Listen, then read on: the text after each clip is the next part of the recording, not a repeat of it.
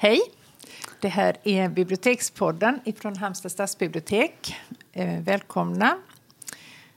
Välkommen du också, Elisabeth. Åh, tack så mycket, Jeanette. Ja. Eh, det är fredag och vi sitter här och ämnet för dagen tänkte vi att vi skulle prata. Vi har, det har slumpat sig så att vi båda två har läst väldigt många böcker med en eh, feministisk både grundton och eh, vad ska man kalla Agenda. det? Agenda. Mm. Precis, det var det ordet jag sökte. Kände det på eh, och då tänkte vi att det passar sig alldeles utmärkt för ett poddavsnitt. Eh, vi har, vissa av dem har vi läst båda två mm. och vissa har bara en av oss läst. Ja. Men eh, det ger sig. Absolut. Mm. De har varit väldigt... Det har varit böcker som har gett upphov till mycket diskussioner oss emellan. Och vi har läst ganska mycket högt för varandra. Mm. Ännu mer än vad vi, vi brukar nästan. Ja, men det är roligt. Då. Ja. Och den första Dela. boken där är ju väldigt, väldigt aktuell. Och det handlar om Ebba Witt-Brattströms eh, Århundradets kärlekskrig. Mm. Som jag inte har hunnit läsa, men du har gjort Nej, det. Du har, har både läst, läst och du har även recenserat den i ja. Hallandsposten. Ja, men det har jag gjort. Vad tyckte mm. du? Men jag tyckte om den. Och men ja, det var, det var vissa saker som man fick tänka när man skulle börja läsa den. Och det ena är ju då hur ska man läsa den och inte blanda ihop liksom verkligheten. Ja. Så det har varit, båda två har ju suttit i alla soffor, varit på allas läppar, blivit intervjuade i tidningar och tidskrifter och mm. överallt. Så, så det fick man ju liksom bestämma sig för. Sen är det kanske inte jätteintressant heller uppriktigt sagt om deras, hur var det egentligen mellan dem. Jag struntar nog en hel del ja. i det faktiskt. Men det är svårt att inte läsa in dem i ja. romanens mm. hon och han. Ja, så är det ju. Men, men där är det en, ett hon och en han. Eh, och den är, formen är ganska speciell. Det är ju en punktroman. Mm. Jag vad är det? ja, vad är det? Och jag blev faktiskt lite stressad över det där. Jag tyckte jag hade koll på genre och underavdelningar och olika Sådär. Men eh, det hade jag inte. Men det är jätteovanligt. Jag måste bara säga mm. min tolkning av det som jag mm. var helt övertygad om att ja, men det du måste ju rätt. vara så här. ja. Punktroman tänkte jag. Ja men det är ju för att hon sätter punkt för sitt äktenskap. men så var det ju inte. Nej. Du, allra först när jag hörde det första gången så tänkte jag punkroman. Liksom. Wow, liksom. ja, Ebba Ghost ju... här nu. Klart oväntat. Ja. Mm. Men, men, men det verkar vara så här. Men jag fick, det är en genre i alla fall. Ja, jag fick läsa på lite om den och den verkar ha sina rötter i Norge där det tydligen inte jättevanligt men hemskt mycket vanligare än här. Och, mm. och um, lite sådär är ju, ja Um, jag kan läsa till här faktiskt att punktroman är en ovanlig genre i Sverige. Uh, det är en experimentell collageartad berättarstil som närmar sig poesin. Mm -hmm. Och det är ju ingen linjär liksom med början, mitt och slut eller en handling sådär utan det är olika teman som turneras och kommer igen och mm. tas om på olika sätt. Och, och det här oftast, det här collageartade, det stämmer väldigt bra här för den här boken är ju späckad, tryfferad med, med, eh, med litterära citat. Mm. Ibland står de liksom urskilda så man förstår att det här är ett citat. Ibland är de mer elegant insmugna så att man kanske känner igen dem och man kanske missar en hel del. Längst bak finns det också en förteckning över vad alla... Det var mycket tacksam när jag upptäckte det, att man kunde slå upp där. Jaha, källorna till alla ja, citaten. Ja, ja, ja. Mm. Så, i god pedagogisk anda. Har Alla James Joyce, Ulysses. ja. ja. Um, men nu har vi närmat oss som katterna kring het gröt. Själva innehållet då i, mm. i den här. Nej, men det är ju en... Det är ett långt äktenskap som ju är på upphällningen mm. kan man säga. Och um, ja, han, de har varit framgångsrika båda två. De har jobbat på, hon har jobbat på ett departement som har jämställdhet på agendan och han har jobbat i styrelsen. Mm. Um, men det har ju varit ojämlikt. Fast de har liksom till, vid första anblicken liksom likvärdiga, lika viktiga jobb så, så, um, så har det varit ojämlikt hela tiden. Mm. Um. Fast hon har inte riktigt sett på det så. Om jag förstod det rätt. Hon har levt i någon tro att de har haft ett jämlikt. Ja, men när att det hon har bör- långsamt gått upp för henne det här Ja. att hans jobb är så mycket viktigare än Ja. hennes till exempel. Mm, ja, men också att han, han har ju efterhand visat ett sånt förakt för det hon Ja. håller på med. Och att det, är, det är inte på riktigt och det är, det är liksom en fluga, en övergående, Mm. någonting som inte alls har samma dignitet som det han sysslar med. Mm. Eh, och han har vissa väldigt mossiga idéer om hur en kvinna ska vara. Hon ska vara varm och hon ska vara, ja, vad är det han säger? Att hon ska vara varm och... Mm. Jo, han vill att en kvinna ska vara varm och hängiven mannen. Eh, och så ska hon vara god. Det är de tre, det är det som är viktigast för honom. Det är liksom lite som, som gamla mamma men, men inte riktigt. Det är ändå... Och hon, vad jag tänker att hon söker hela tiden som, hon, som han inte kan, där han inte kan möta henne. Alltså hon vill ju utveckling, hon vill ju samtala, och hon vill liksom förändring, att hon ska komma någon vart. Och där är ett väldigt gripande tycker jag faktiskt ställe i texten där hon, någonting som hon kallar den underbara natten när de har liksom pratat hela natten igenom om hur, hur de ska ha det och då, då får hon liksom för sig där att han Nej men nu händer det någonting, nu har han förstått, nu, nu kan vi arbeta med det här och gå vidare. Och sen efter ett tag så förstår hon ju att nej, hon, att han har duperat henne. Han menar inte någonting. Nej. Nej. Eh, han tar också gärna till våld. Det är liksom ingen misshandelsskildring alls. Men, men eh, där finns alltså vissa ställen där hon faktiskt är rädd för honom. När hon, är, hon, hon, hon beskriver att hon ställer sig, när hon är i rummet så ställer hon sig inte i hörn. Hon är liksom aldrig i hörn för hon vill alltid stå på en tröskel så att hon kan, har kan gå. Alltså, Precis. Mm. Ja. Ja. ehm, sen får man väl se om man vill läsa Horace. Kommer ju med en annan bok lite på samma Ja. ämne här nu. Den sista grisen tror jag. Ja, att en sån fruktansvärt ful titel. ja verkligen. Det måste ju vara något. Men eh, Men du, vi kan, vi kan, vi kan återkomma sen till, till den här lite. Ja, det får vi göra. Det här som hon alluderar ihop på. säcken det ska vi göra så småningom. Men nu vet jag att du är väldigt upptagen av Mm. och väldigt betuttad i boken som heter Avdelning för grubblerier. ja, jag gillar inte den titeln eh, först. för Jag Nej. tycker det låter så... eh, Det är lite putslustigt på något vis. eh, Ja. Så jag trodde att det var en helt annan typ av bok än vad det visade sig Men det vara. låter faktiskt det skulle kunna vara en tonårsbok eller Ja. något som man själv skrev överst i sin dagbok. Någonting Liksom. sånt. Mm. Och eh, att man har valt den titeln förstår jag inte riktigt heller för det är en sån oerhört pytteliten passage i boken där det Mm. visar sig att de skriver brev till varann och de adresserar det till avdelningen för broderier. Och de i den här boken, det Mm. är en man och en kvinna. Och det är kvinnan som berättar deras berättelse och eh, den är väldigt fruktansvärt rolig och eh, smart och man vill hela tiden stanna upp och tänka efter och man vill läsa högt. Och hon har väldigt många kloka fun- funderingar just i det här vem det är som offrar sig, vem det är som får göra avkall på sina drömmar. Hon, de får ett barn. Och man kan väl säga att boken har två teman. Att dels är det moderskapet. Hon är så fruktansvärt rädd att det ska hända det här barnet någonting. Så det upptar väldigt mycket av hennes, hennes funderingar. Liksom hon, allting som kan gå fel, allting som kan hända. Och det skriver hon på ett otroligt eh, igenkännande sätt om man eh, har varit i den situationen. Om man har oroat sig allra minsta någon gång så kan man känna eh, när hon uttrycker det så, så väldigt fint eh, faktiskt. Mm. Och sen är det då hennes krossade eh, konstnärsdrömmar. Och då måste jag faktiskt läsa högt lite Men grann. gör för det. Mm. att det är så talande för hur stilen i boken. Mm. Min plan var aldrig att gifta mig. Jag skulle bli ett konstnärsmonster istället. Kvinnor blir nästan aldrig konstnärsmonster eftersom konstnärsmonster bara är upptagna av konst, aldrig av världsliga ting.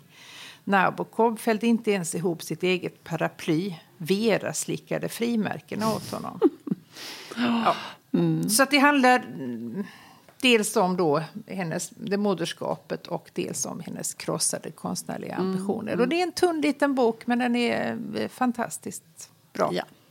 Du, Jag tänkte på det när vi, när inledningen när vi pratade om att vi läste böcker som hade en agenda eller som hade ett budskap. Mm. Eh, och sen är det ju böcker såklart som är oerhört välskrivna som vi Ja, tycker ja. om liksom Ja, absolut. stilen av och hur de är. För det kan låta sådär plakataktigt om man säger Mm. Långt, så långt därifrån man kan komma. Att, eller hur? Jag, ville, jag kände bara att jag var tvungen att säga Ja, det. det var bra att du sa det. Ja. eh, nej, men det var vi ganska överens om. att det, Ämnet för boken kan aldrig eh, ursäkta om boken är Nej. taffligt skriven. Nej, och då kan det, vara hur intressant som helst. Ja, det spelar liksom ingen det roll. spelar för ingen roll, utan det måste faktiskt också vara välskrivet. Ja, Eh, och detta det- kan vi inte nog betona. Nej, nej. Nej. men man har ju olika eh, kriterier för hur en bok ska vara. Men för, för vår del är det väldigt grundläggande. Och nu kommer vi till vår gemensamma lilla darling här Mm. som eh, vi båda två har läst med stort intresse och begeistring. Ja, Ja. Jill Alexander Esbaum heter hon. Och hon skrev en fantastisk bok som heter Hausfrau. Ja. Vi har pratat om den tidigare, men vi tänkte vi drar det lite grann. Vi drar den ett varv till helt enkelt. Det gör vi. Det är kanske inte sista gången vi har nämnt den heller. Nej, vem vet. Vad är ditt starkaste minne? Det har gått några månader nu sedan Ja. vi läste den. Vad kommer du ihåg mest av den? Ja, men hennes, natt, hennes nattliga vandringar och hennes, hennes liksom lidandet. Hennes, ehm, och hennes utsatthet. Ehm, ja. Sakerna. Vi kan ju dra handlingen Ja, det får kort. vi göra. Att. Det är en amerikanska som eh, gifte sig med en man från Schweiz och Mm. flyttar dit Ja. Till främmande land. Hon har inga släktingar kvar i USA. Hennes föräldrar dog när hon var väldigt ung. Hon har inga syskon.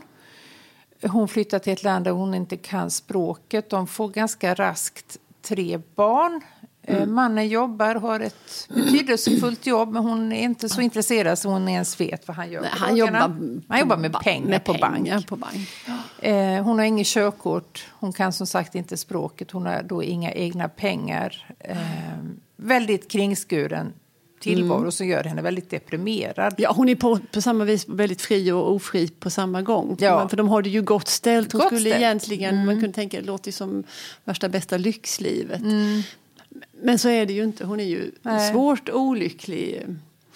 Och detta tröttnar mannen på så han skickar iväg henne på jungiansk psykoanalys Ja, samt en tyska kurs. Ja. Så att hon ska få lite stadga på Mm. sina dagar. Men hon löser ju sin eh, depression eller Mm. på sitt eget lilla vis. Ja, man kan ju nästan, eller hon blir ju som en sexmissbrukare för hon är otrogen hela tiden. Jämt och ständigt. Ja. Men det här tycker jag, det är ingen bok, alltså det är inte det som gör Nej, Det är ingen snaskbok om man säger det är så. absolut Verkligen inte. Och det är inte. inget, inget, vad ska man säga, liksom flärdfullt eller snajdigt med Nej, de där oh, nej. historierna. Det är på något nej, men det är ju som ett missbruk. Hon kunde Mm. smy, smygsupit eller blivit kleptoman eller nästan Vad som helst. vad som ja. helst som Nej, men det är ett sätt att dö, döva hennes eh, spänningslösande. ångest som hon har. Mm. Och boken drivs ju obönhörligt mot ett fruktansvärt slut som vi inte ska avslöja vi här. inte. Men, eh, Men det är ju någonting, och det har vi också varit inne på, det här att hon, att hon, hon blir ju liksom inte tagen i anspråk på Nej, riktigt på nej. något sätt. Hon...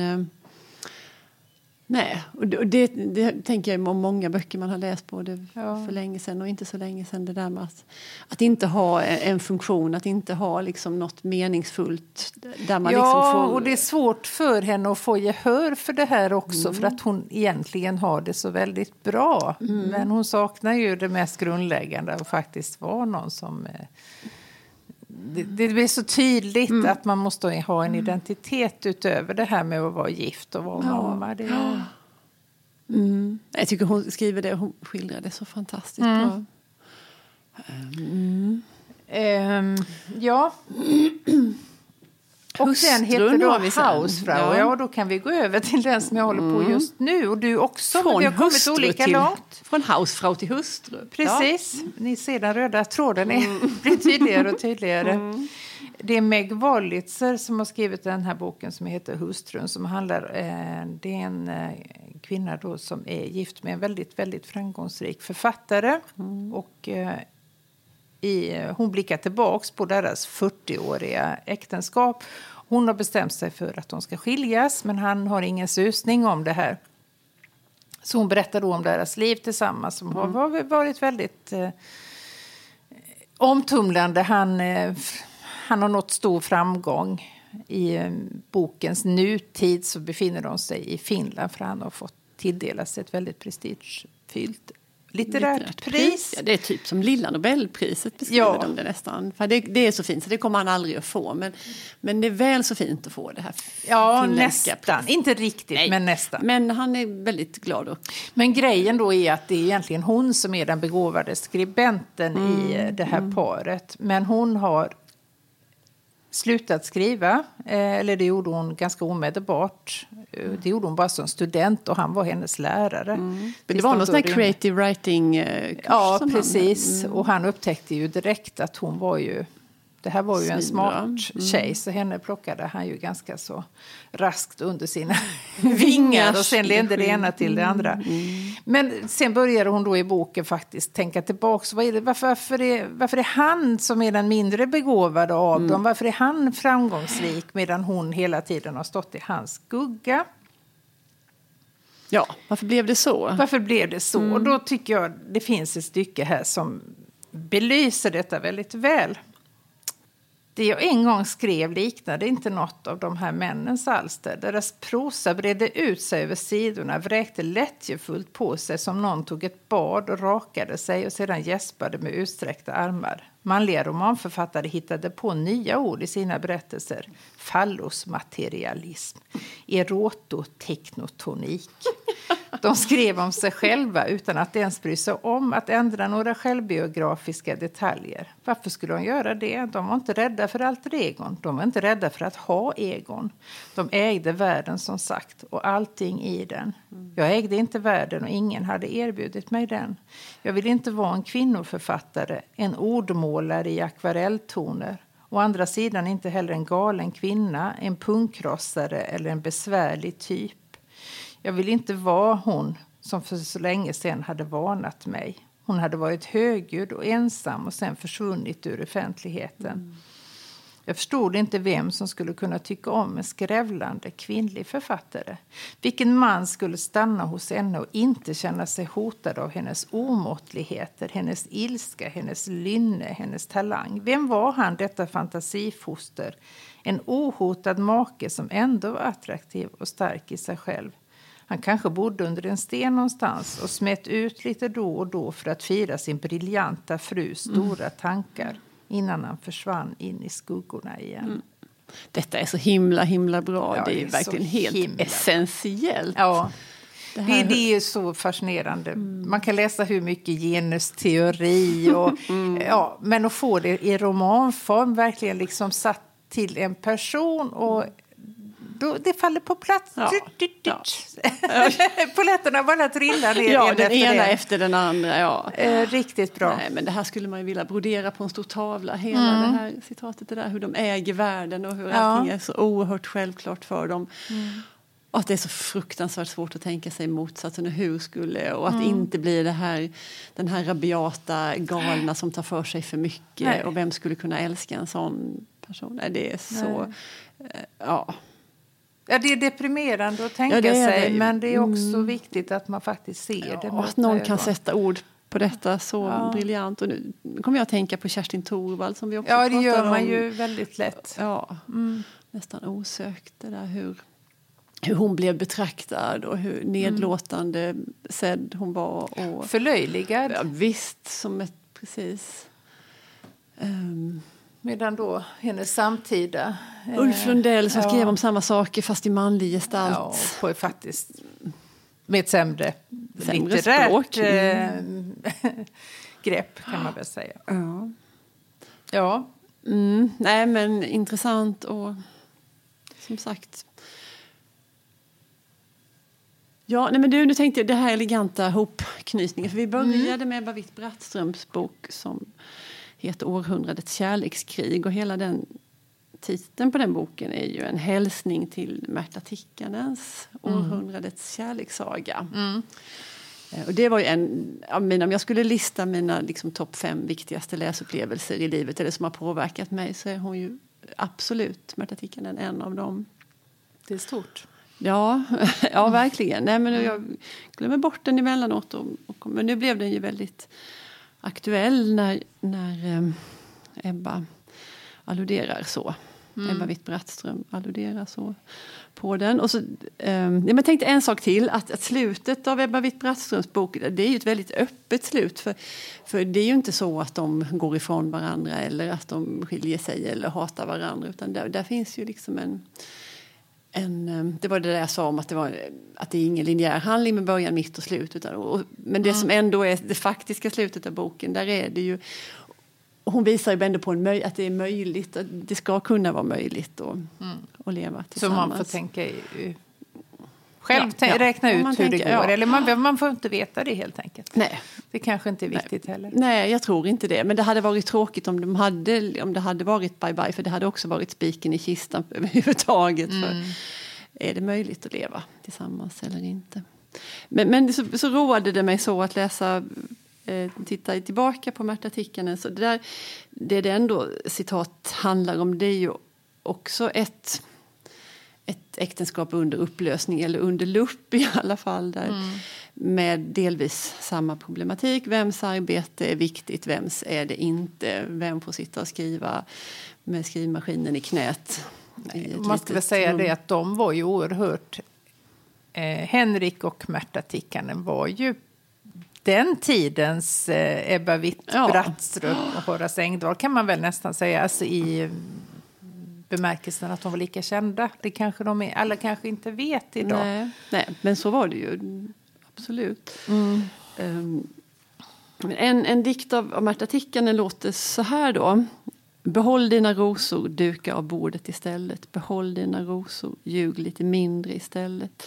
Behåll dina rosor, hör vad jag säger istället. Älska mig mindre, tro på mig mer. Behåll dina rosor.